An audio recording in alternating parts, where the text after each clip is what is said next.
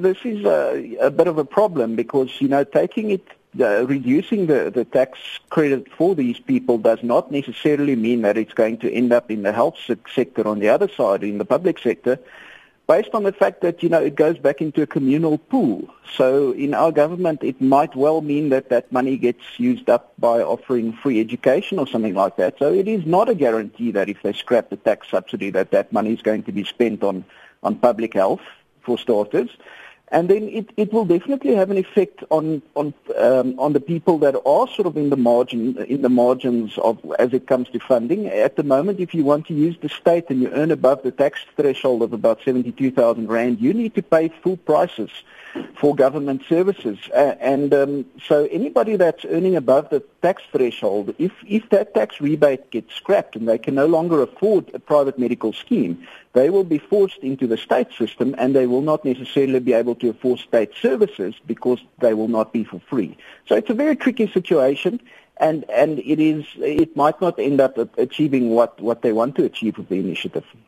Okay, and in terms of those people presumably, though, that if they are paying a, a national health insurance uh, tax separately, they might be consider that as an adequate replacement for the, the medical aid they currently have?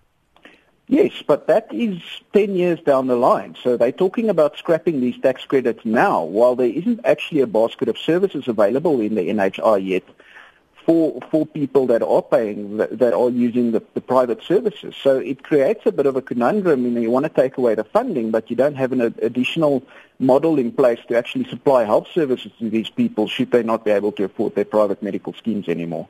In terms of healthcare professionals themselves, if people aren't uh, able to afford private healthcare, presumably, and they become a burden on uh, national public health services, that would mean a shrinkage in uh, the availability of private healthcare doctors. Would that be bad for our, you know, our medical professionals and indeed the number we have in the country? Um, it will. At the moment, the state is not considered an alternative for employment for, for healthcare providers. Um, and although they, you know, providers, um, there isn't an excess of providers in the private sector either. We do have a shortage all over in, in, in the South Africa.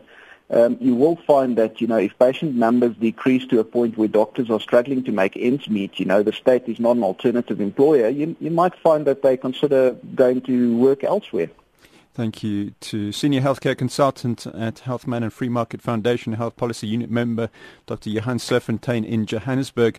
To get another view on the tax rebate issue and indeed the funding of NHI, we now speak to President of the Health Professionals Council of South Africa, Dr. Kgosi Letlape.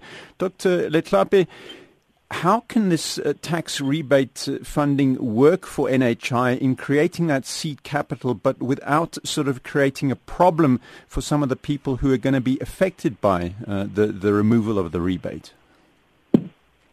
I think the first thing to correct is the fact that what is being suggested by the chair of uh, health and education in the ANC is that the tax rebate be taken to be seed funding in the National Health Fund.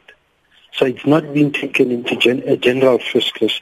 It won't be used for free education. It will be dedicated for health services. So that's the first thing that we need to dispel. Okay. But what is being proposed is it being seed funding for a health fund, not for a general fund. So it will go specifically for health purposes. The second issue, I think people should not look at issues piecemeal.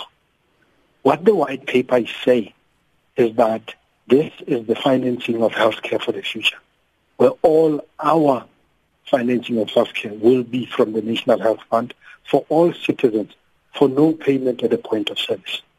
So let us not confuse the issue about tax brackets and you having to pay.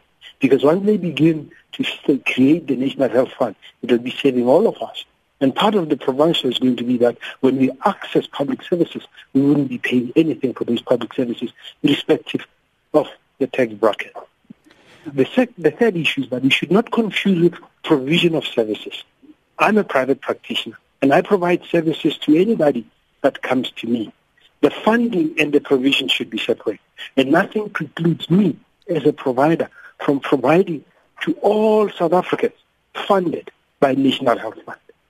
So let let us not confuse and create this apprehension that you know private practitioners will be out of work and private practitioners uh, will, will have to look for alternative employment.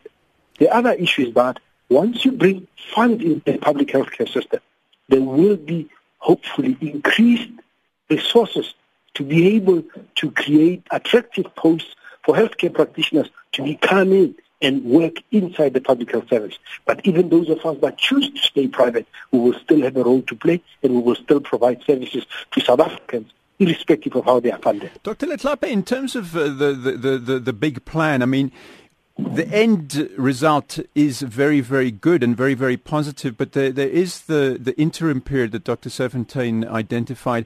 How best would it be to sort of bridge that gap where people maybe are unable to continue with their, their current medical spending and p- potentially become a burden on national health services? Uh, what we hope will come out is a quick creation of a national health fund so that we should have a choice as citizens whether you carry on with your medical aid or you now move on to the national health fund. And you got to assess value for money. But also people have to understand that by going into the health fund, we're building our future. So even if I become unemployed tomorrow and I'm contributing to a health fund, I'll still be taken care of. Today, if I'm on a medical aid and I'm unemployed tomorrow, I have cover and I have no cover tomorrow. So we have to look at this as something about building a future collectively for all South Africans. Dr. And we've got to talk about where we're going rather than where we're coming from.